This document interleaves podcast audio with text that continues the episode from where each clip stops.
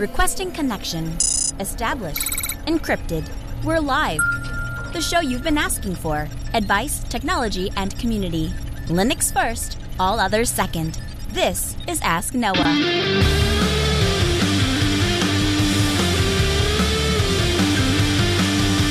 Live from Altispeed Technologies, the Ask Noah show starts right now. This is the show where we came to do all the things on Linux they said couldn't be done and take your questions on how to do the same.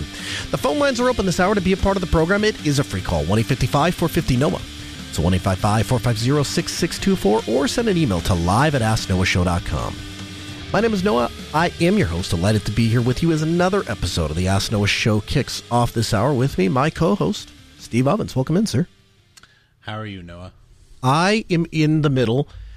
Let me walk you through something, Steve. I work in IT, right? Maybe. I think so. Last time I checked, I do.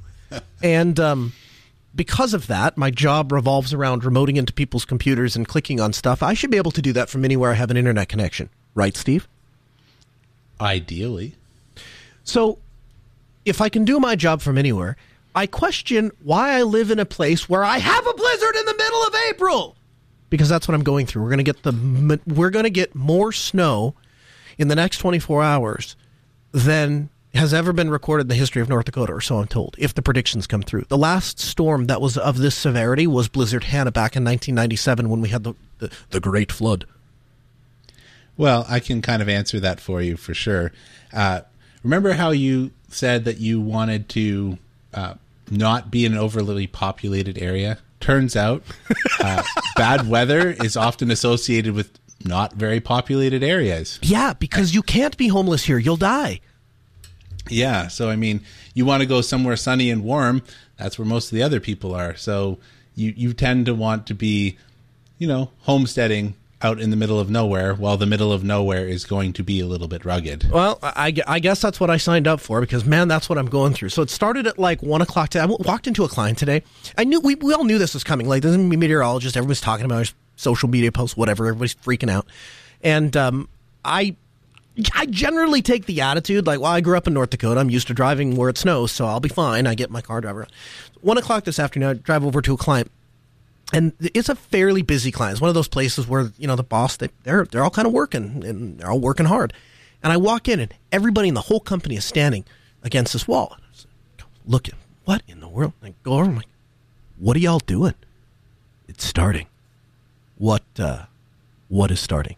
And I I realize they're all looking out the window and there's like the first few little snowflakes falling down. I'm like, you guys are crazy. That's just ridiculous. And whatever. It's a snowstorm. Big deal walk back, I get my work done, get back in my car, drive.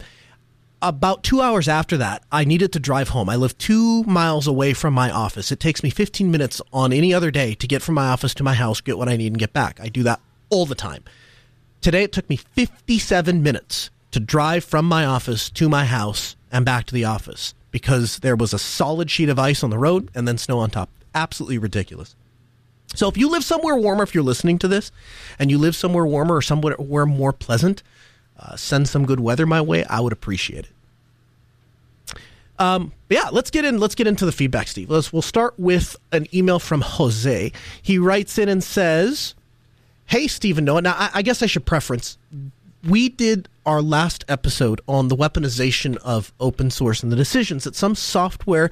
Uh, uh, software writers are ma- taking a stand against certain geopolitical issues and using their source code and their projects to bolster their opinion. We got a lot of feedback on this, and a lot of it was very wordy. So we're trying to pick out the ones that kind of best summarize um, what you guys believe in what you've said. So this comes in from Jose. He says, Hello, Noah and Steve. I just listened to your latest episode, and while I don't typically write into the shows that I listen to, I felt strongly compelled to make an exception for this week's topic.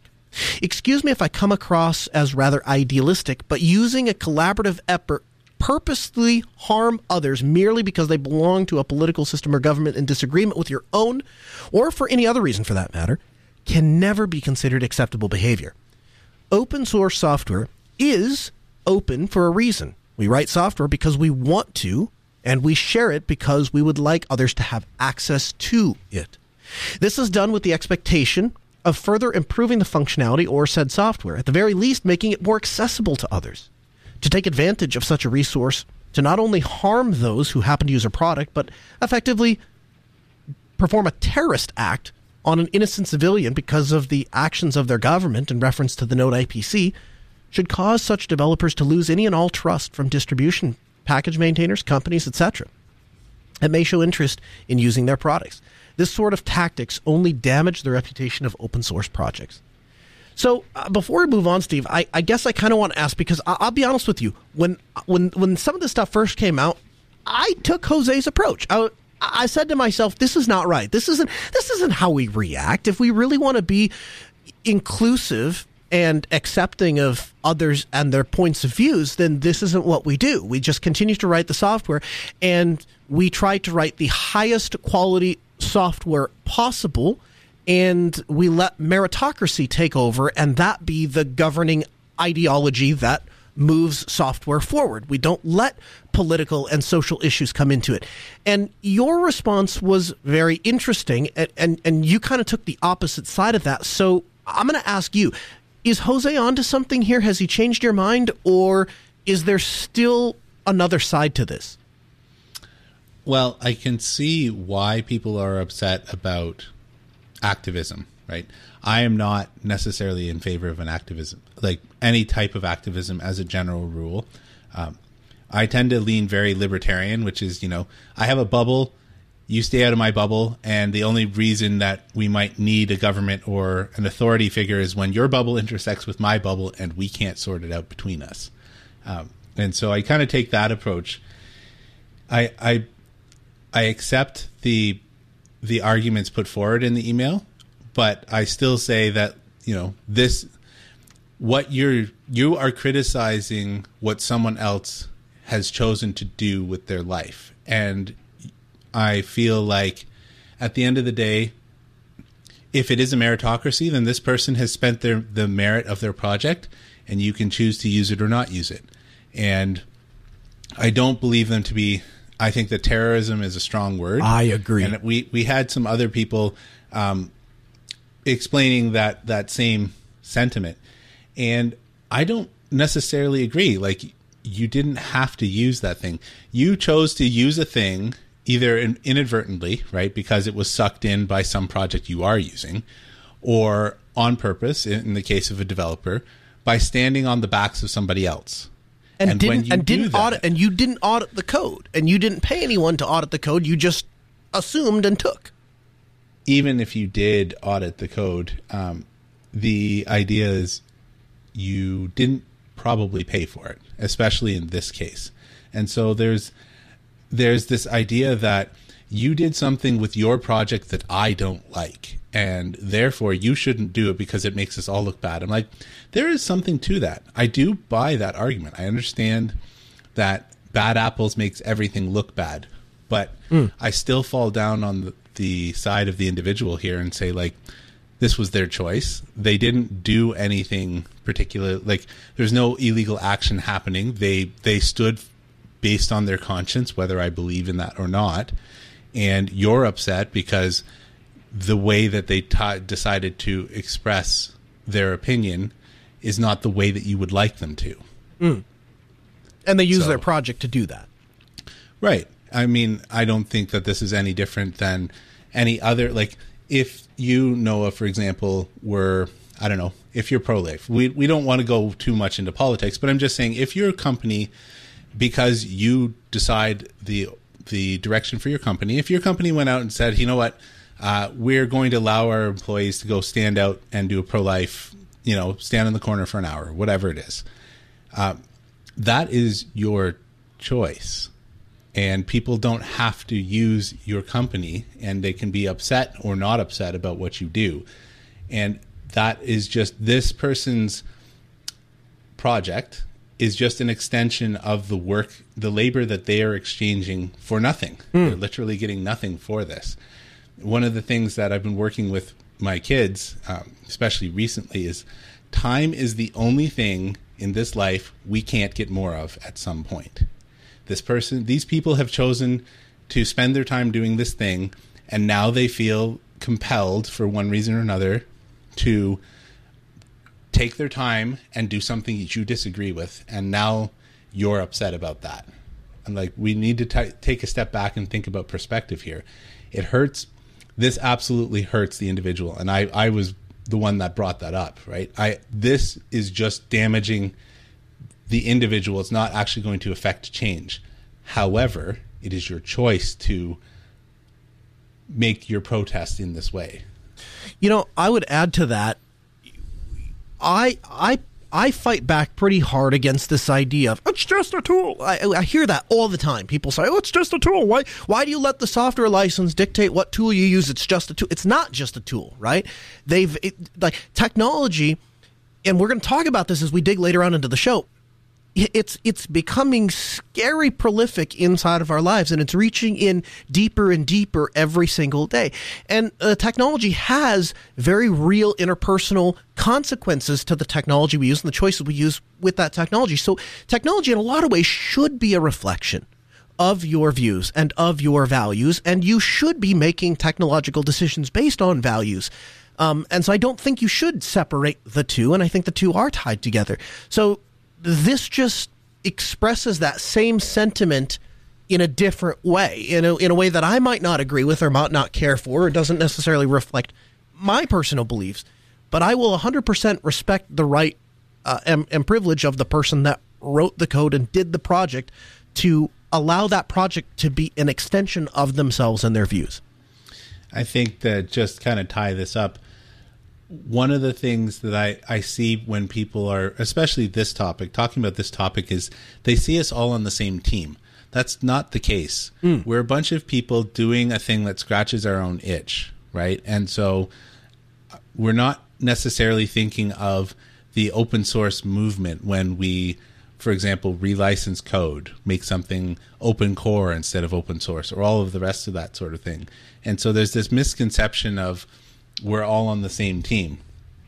So I understand that maybe in the quote unquote wider world, the um, they may see us all on the same team, but we can't treat each other as such because there was no there's no binding agreement. There was nothing that said, "Hey, you're writing open source code, and now you must adhere to all of these things." We're just we're just we're decentralized, and everybody has their own motives, and so how That's about it. how about two individuals that write open source code? So two bit says in the chat room, Noah. On the flip side, if it's something for an open source library, they just use their project to sabotage your project, and now you have to spend time to either fork the project and build so that you can continue, or you have to remove it entirely and find uh, a replacement of something that has the same functionality.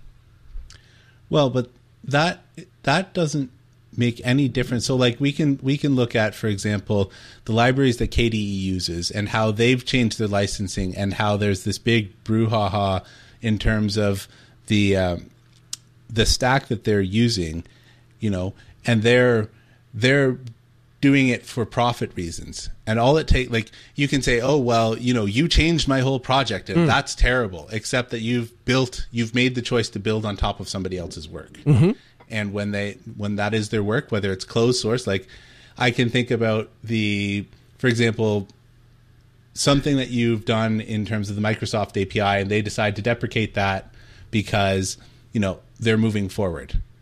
Okay but we don't hear the great outcry uh, like the great outcry at microsoft and closed source software because they changed something that i was depending on. Right. Like there's a sense of entitlement that comes across here like yep you chose to use something that someone else was giving you for free. Yep, a hundred percent. So, hey, you know what? We encourage your feedback. We like the discussion. It, it, it's what powers uh, the show. Different points of views. We like hearing it, and we like having that discussion. So you can participate at geeklab.ninja and join the interactive chat, or you can send an email to live at asknoahshow.com all we ask is that you make your voice heard. Now, Baku did the same thing. He had a lot of uh, he had a lot of sentiments to express. A lot of these things, uh, I, I, think, fit into to what we've already said. But then he kind of jumps off uh, in into a second subject here, and so I'm going to read that part of it. Baku writes in and says the Linux kernel itself comes with NetFilter subsystem that uh, can call a firewall of sorts by using trough like t- uh, likes of IP tables. Is this still beyond the grasp of normal users? I recently discovered this application firewall that's easy to configure and use via its GUI packages for most Linux distributions. It's available and easy for installation. It's a port of a popular Mac firewall called Little Snitch. The firewall I'm talking about is Open Snitch, and I hope that at least a few listeners might find this application tip handy and useful. Here's a link to the GitHub repo, and he links to OpenSnitch. So, Steve, you ever used OpenSnitch? A while ago, I did. Um, I think this is a neat little tool. It's basically the it gives you a nice view into what is doing what kind of so I suppose I should say which application is doing what kind of connection on your system, and it gives you the ability to block or make some fine tune adjustments to it. I'm sure it's come a lot further than when I used it uh, a couple years ago. So I, I, had heard about this uh, from Jupiter Broadcasting. Chris talked about this way, way back um, when he was fiddling around with his Mac. Um, so I haven't I haven't looked at this for quite a while.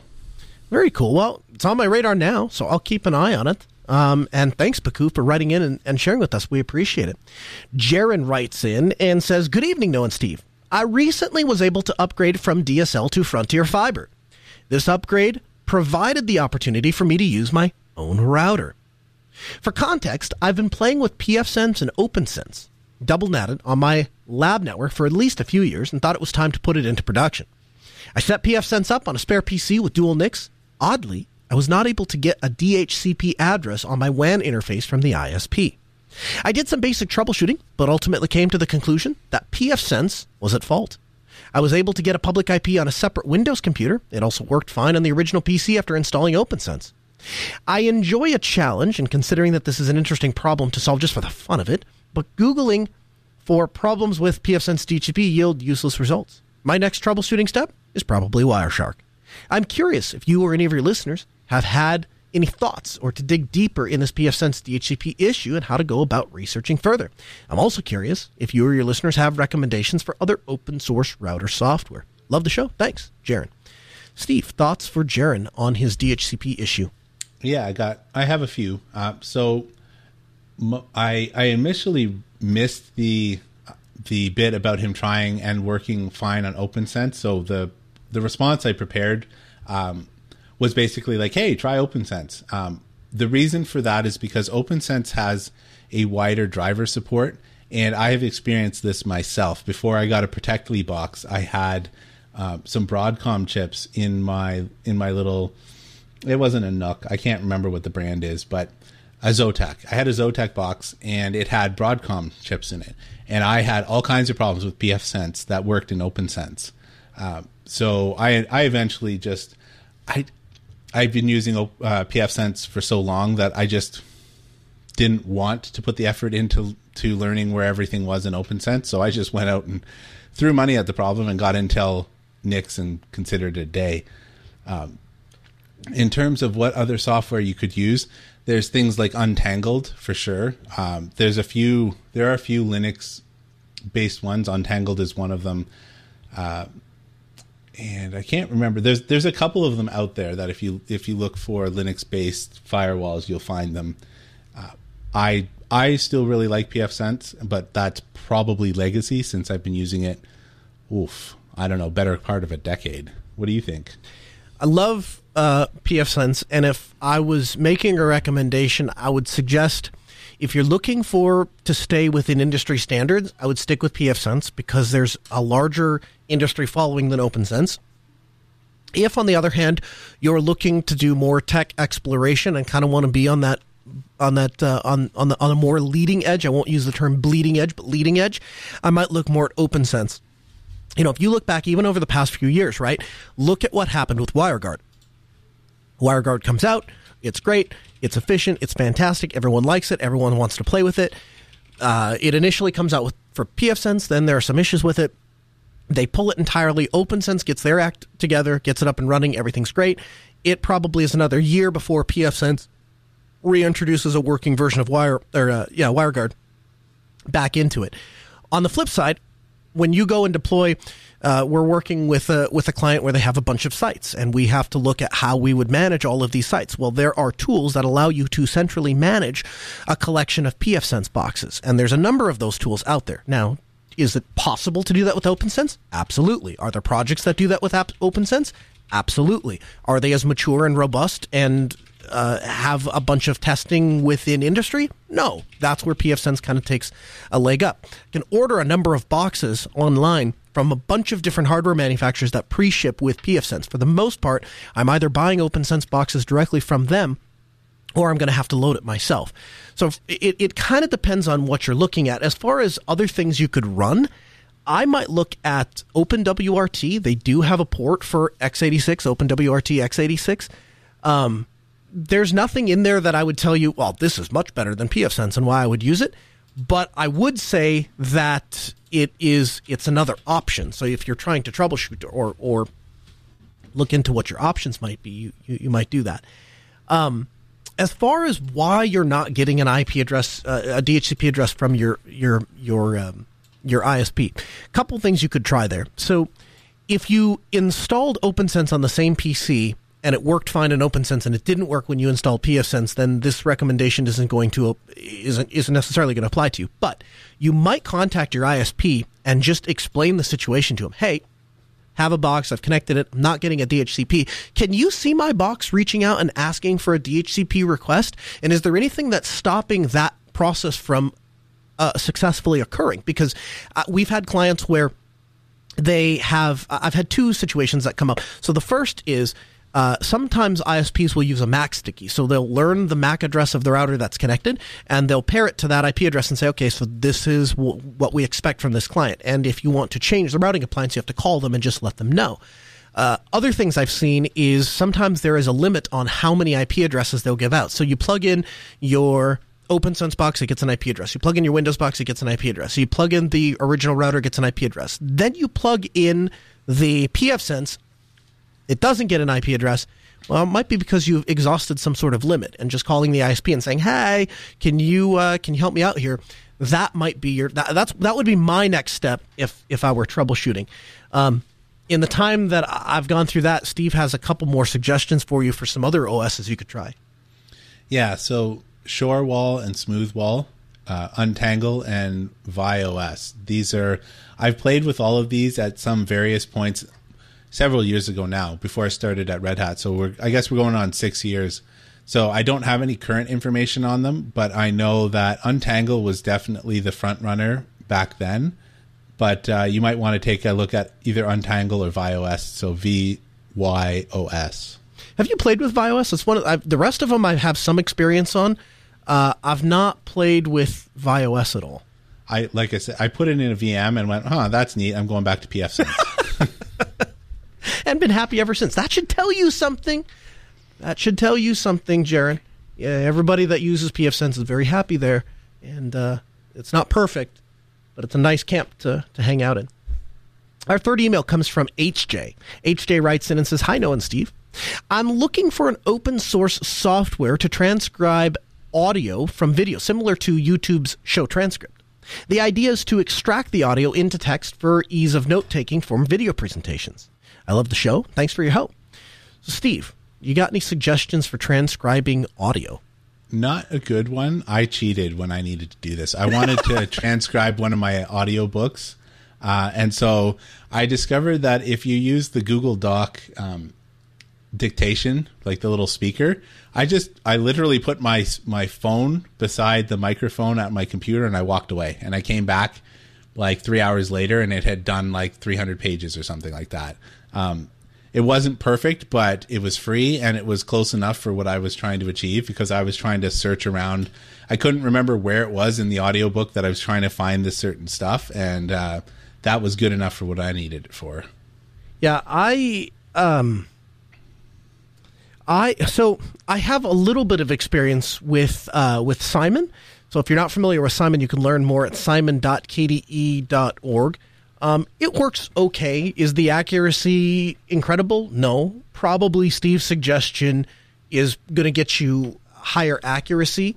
Uh, and obviously, with Google, it's constantly improving. The other thing I've noticed is with Google specifically, Um, my dad speaks with a slight Indian accent, being from India, and he has no trouble at all with the voice dictation with Google. Uh, frequently, if he uses other programs, it will provide some issues if there isn't some sort of training module to kind of learn the, uh, I don't know, idiosyncrasies, I guess, of his voice. So uh, you might check you might check both out and see what works for you. But uh, Simon is available at simon.kde.org, and obviously Google just log into Google Docs, and you have the option to use their voice dictation.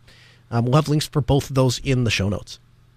Our fourth email comes in. I'm gonna. I apologize if I mispronounce this. Is it Ishan? Ishan writes in and says, "Hi, Noah and Steve. Thank you for the amazing podcast. Love the intro to the uh, Star Series. I had a question regarding backups. I'm looking into buying an external hard drive for backups, but I can only buy one due to a tight budget. I have some sensitive data that I would like to back up along with some videos and documents. My question is Is that possible to partition a drive and just encrypt one portion for the sensitive data? I'm new to the world of backups, so any advice or tutorials, guides would be extremely helpful. Thanks again for the show. Cheers, Ishin. Um, Steve, can you uh, can you use LUKS and make multiple partitions? Yep, you can use LUKS to do that. Um, you can use LUKS, or you can look into. So, friends of mine, they like to do just like a folder in their home directory, and so there's, um, I don't know, EncFS. It's ENCFS, and it allows you to do either just a, a folder or a, you can even do a single file, um, and it works pretty well for them. They they store their sensitive information in that, and they mount it into a little bit crazy for my my taste, but they they have that and they mount it into a VM and the VM unlocks it, and that's to kind of keep it separate from whatever cruft they have running around on their desktop. Whoa. Yep. So uh, with your your favorite desktop, Steve, uh, with uh, with KDE, it comes by default with KDE Vaults, and Vaults will either use EncFS or CryFS, and you can create a dynamic. Um, little container that you can store data in. You could also do it with something like uh, VeraCrypt. Um, and one of the nice things about VeraCrypt is if you need to bounce between platforms, you can get the VeraCrypt software on Mac, Windows, and Linux. Uh, it also supports hidden part or um, excuse me, hidden uh, volumes. So the way that works is you can create a password, and then you can create a fa- fake password, and you put some incriminating looking stuff in your fake uh, password, and when if an attacker ever forces you to unlock your your your decrypt your encrypted data, you put in the fake password, and the, the, the, fake data shows up, and they go, "Oh, look, we got in." But actually, there's a hidden partition that has all the real data that you actually care about. Um, and what's nice about that is you can format the drive however you want, and then you're just storing that VeraCrypt container in there. The other thing is, as Steve mentioned, LUKS is perfectly capable of this. Um, you can create two in, two partitions and you could have one partition completely unencrypted and you could have the other partition encrypted. In fact this is what i do on my on my laptop. I have my the the boot disk itself is encrypted um, and i have a little piece of velcro essentially that goes on the back of my uh, back of the, the lid of the computer. And the hard drive that is clipped on there half of it is unencrypted and it's for stuff that i'm just dumping in right and left. And then i have another portion that stays uh, encrypted most of the time. And the rationale behind that is recall that encryption is only protecting you when the disk is at rest and encrypted.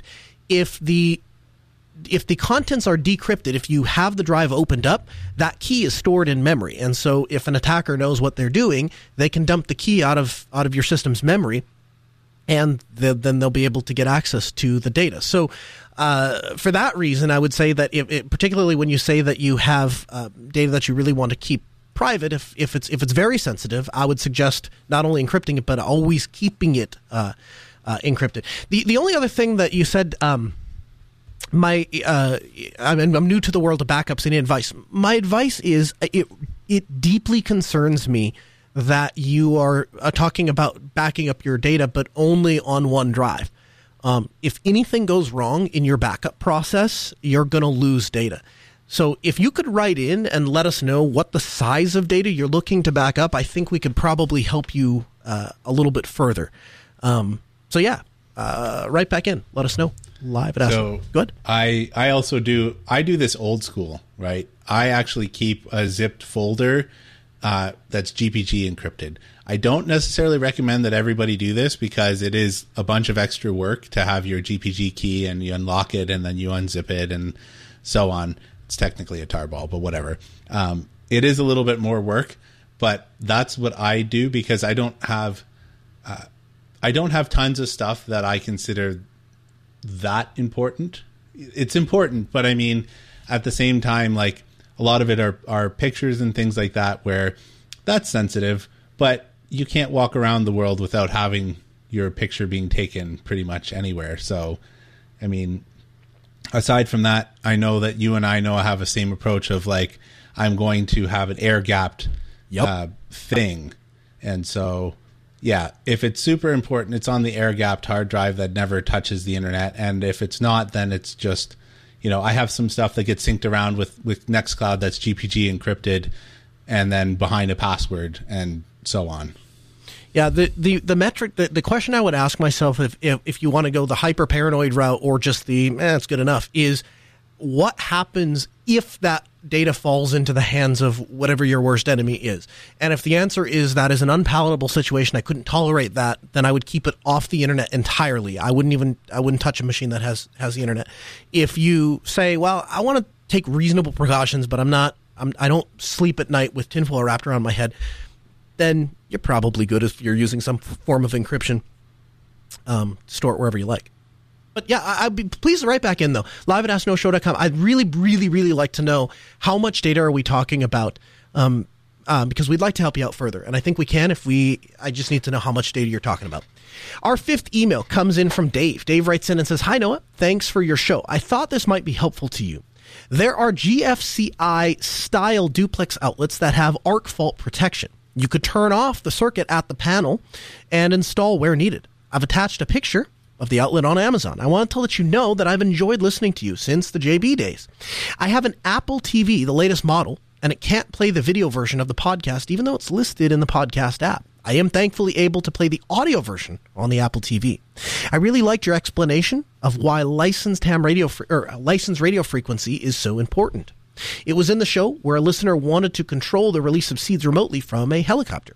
I'm a ham radio operator and an electrical engineer. I feel a lot of the makers out there probably benefited from that clear way you described the issue. Keep up the great work. You might want to consider adding a smoke detector to your charging station. The ones that have contacts close when smoke is detected. The contact could turn off the AC circuit and alert you to the house that there's an issue. Kidde has a SM120X module that can be used with a 120 volt uh, wired smoke detector. Sincerely, Dave.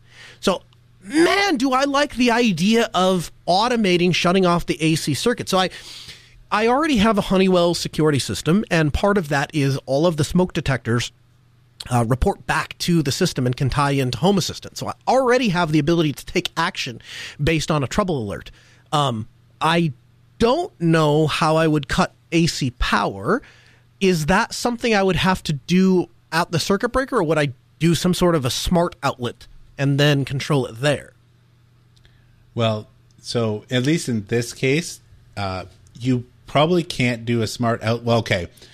It depends on how you wired this. If you wired them in series and then your smart plug was upstream in series and you shut it off, then anything behind the smart plug would, Right. regardless of whether it's plugged into it or not, would not work because you've essentially Broken the line. uh, broke the line. Um, aside from that, I'm not exactly sure. I'd have to take a look into this, but I wanted to say thanks for the. I didn't realize that they had actual outlets with the arc fault protection. That's a good one. Like, you know, I still like having the arc fault protection inside the panel, but for this kind of uh, precision work, that that is a fantastic suggestion. Love that. I uh, I'll have to look more into how I can shut the AC current off. The other thing that occurs to me is uh, we're we're talking about uh, arc fault and and GFCI style outlets. Um, it led me down a different path last week. I was I, I used to have a uh, a Type C outlet from Leviton has two outlets at the top and bottom that has Type C ports, 45 watt uh, USB C PD on the side. Love them, put them all over my house. My brother in law, who's an electrician, saw that I put one in my bathroom and said, mm, "Don't put that there. You want one with GFCI uh, if it's going to be near water and inside of a bathroom." I cannot find a 45 watt USB C PD outlet, so I'm going to throw out there since we've since it seems to have some discussion and some momentum, and there are people out there that seem to enjoy or understand some of this.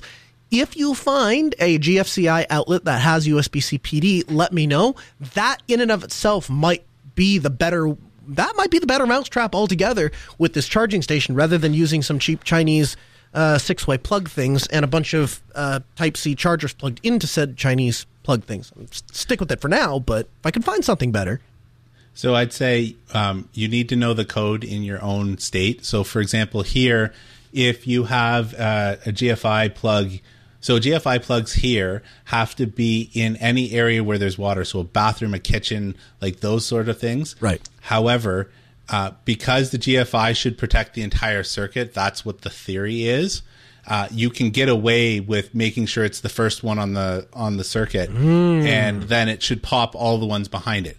However, I still went around and replaced like my bathroom had my bathroom and my kitchen were both wired with that idea in mind, and I still like nah. You know what? I'm going to replace all of these anyways. It's not that expensive.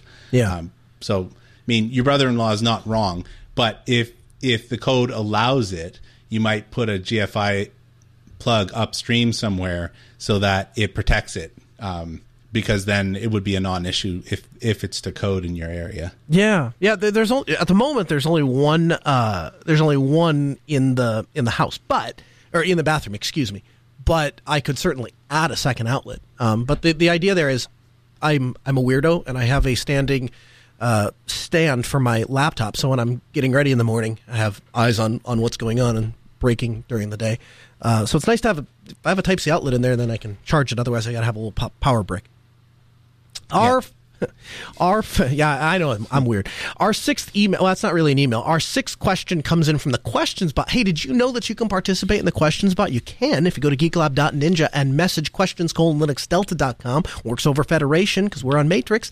And Tiny asks. He says, "I love the discussion." About FreeIPA and single sign on for a home lab. And I'm curious if either of you have had experience with setting up an OAuth provider like Keycloak or Go authentik.io. Setting up LDAP with Nextcloud and GitLab is easy enough, but I would like to use some of the multi-factor multi-factor authentication options available with OAuth and would like to know what your experience is. So I'll go first. I have none. Steve, your turn. Uh, yeah, Keycloak is deployed fairly regularly at Red Hat. Um, so I have definitely installed and stood it up. It's one of those things, though, that I'm it, I wish to get better at, but there's so many things to know that basically, whenever I run into a problem, which is often, I just go, "Hey, uh, who knows this thing?" Let me ask you this: so, it, in just kind of poking around before the show, Keycloak, you install it, and it it, it does kind of what FreeIPA does as as far as central authentication. Uh, it yes, but no. So this is a bigger discussion because there's a difference between authentication and authorization and this mm. gets hmm. into like a security discussion and, and you have to know what the differences are in order to understand what each one of these uh, products is designed to do but you can tie keycloak to an existing ad server yes and again it depends like because it has to do with are you authenticating or are you um, are you authorizing? Mm. And those are different things. Authenticating is like this person is the person who who says they are, and authorization is this person can do X, Y, Z. Okay, gotcha.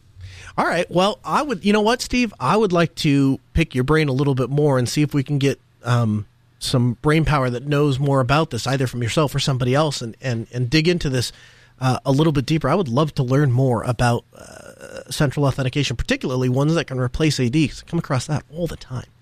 Hey, our pick of the week this week is Deepin. It's not the OS specifically that I want to draw your attention to, but rather a feature that has come out with Deepin uh, 20, uh, the 25 release, and that is the ability to unlock the distribution with your face. So this is the first Linux distribution that uh, enables this out of the box, and they're offering a face-based biometric authentication method. It'll work on laptops with built-in webcams. Once you enroll your face in the control center, uh, you can then use your face to unlock the system going forward.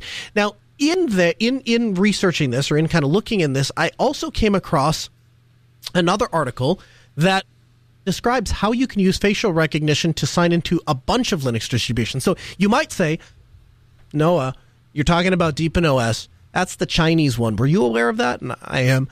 Uh, so you might not want to use Deepin OS, but you might like the idea of a face unlock. If you'd like to, there is a a guide that walks you through in a tutorial exactly how you can set up your face to unlock Ubuntu or many other distributions. And it's done with a, a, a software package called Howdy, uh, which is a Windows Hello styled facial recognition authentication system for Linux.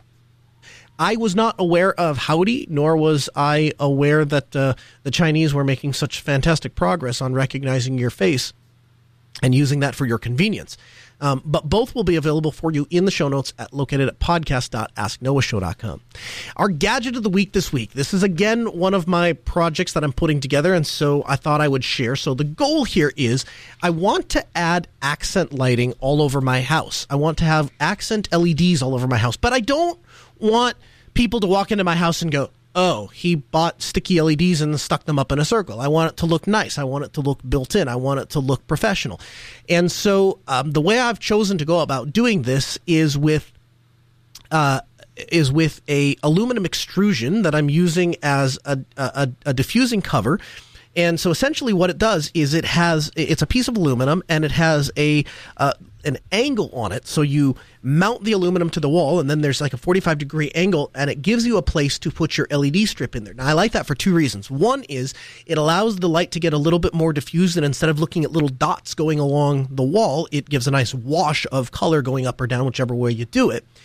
The other thing that I like is in my experience, LEDs tend to go out today, tomorrow, next year, five years from now. At some point, they go out. And so you want a way to replace them.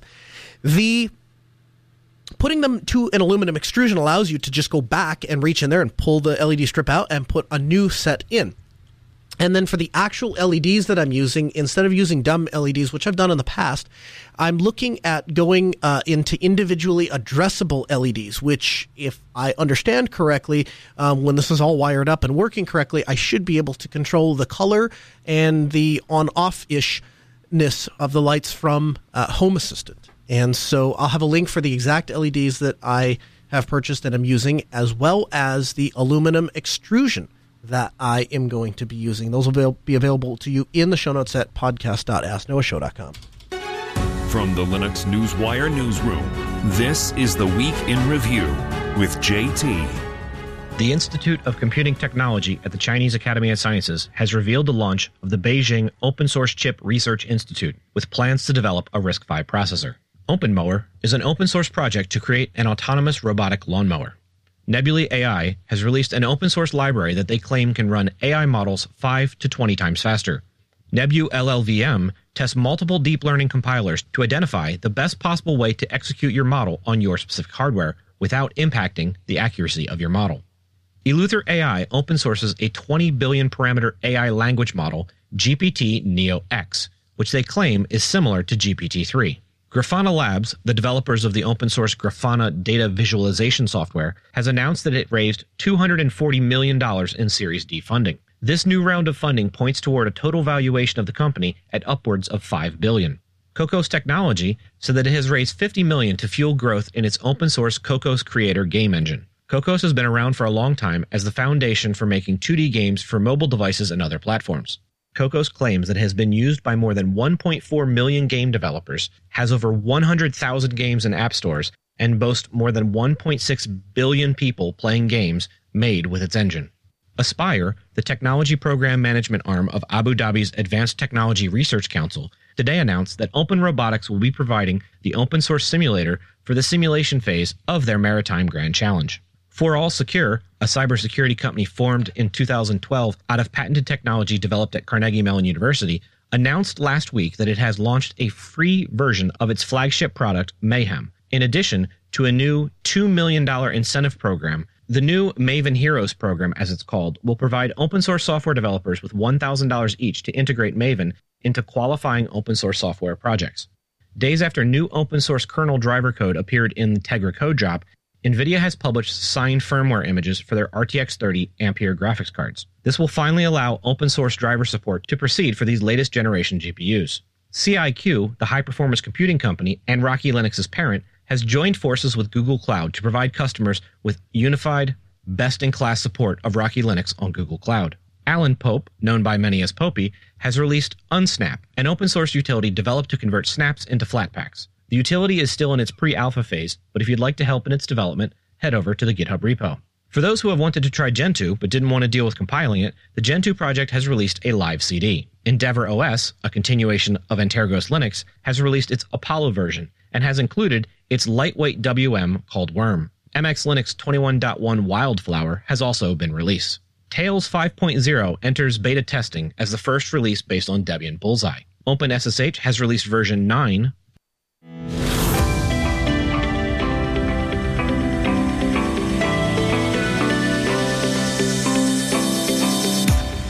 So, an article came out uh, this week talking about the FDA approval for Fitbit to detect atrial fibrillation. And I, you know, on the surface of this, it doesn't seem like it's any big thing. Apple has had this for a while. Google is just trying to catch up. But I think there is a larger discussion to be had here when you start looking at incorporating technology into your life to this extent.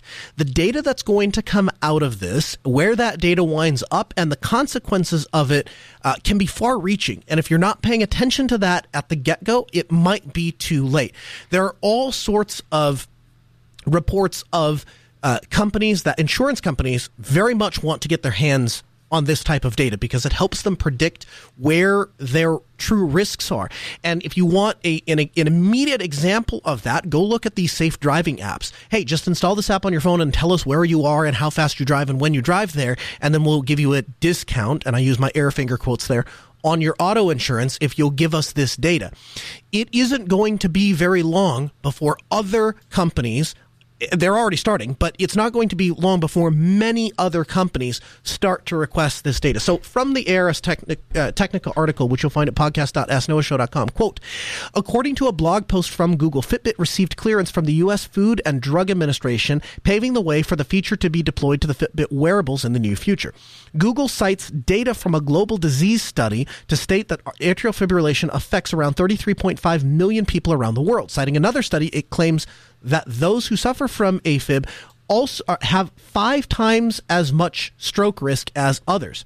And so put put basically the way that this works is when your heart beats, tiny little blood vessels throughout your body expand and contract based on the changes in blood volume. Uh, Fitbit's uh, PPG optical heart rate sensor is able to detect these volume changes right from your wrist. And then these measurements determine your heart rhythm, which the detection algorithm then analyzes for irregularities and potential signs of atrial fibrillation. So on the surface, this sounds like a great thing. Hey, wouldn't you want to know when you have this potentially life threatening condition and would you want to do something about it?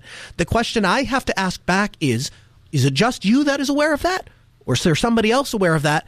And if third party data doctrine law says that if I operate a service, I get to keep all of the data that comes into it, and you don't get to tell me who I get to share that data with. Where does that leave us in a world where we believe that we have these HIPAA privacy laws that come in to say that you can't share my medical information unless I give you explicit permission to do so?